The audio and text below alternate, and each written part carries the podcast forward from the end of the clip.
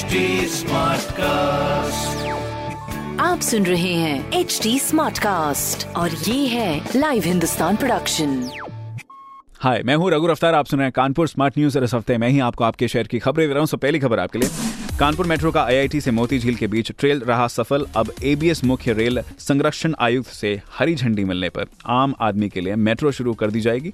दूसरी खबर, कानपुर में वेदर डिपार्टमेंट के अनुसार बढ़ सकती है ज़्यादा ठंड। उत्तर पश्चिमी हवाओं के कारण शीतलहर चलने की संभावना जताई जा रही है। तीसरी खबर, कानपुर में मेयर ने नगर निगम के सभी रैन बसेरे में रेगुलर सैनिटाइजेशन और फॉगिंग के निर्देश दिए हैं। साथ ही उन्होंने लापरवाही करने वालों के खिलाफ सख्त कदम उठाने की बात भी कही है। तो ये थी कुछ ज़रूरी खबरें जो कि मैंने प्राप्त की हिंदुस्तान अखबार से।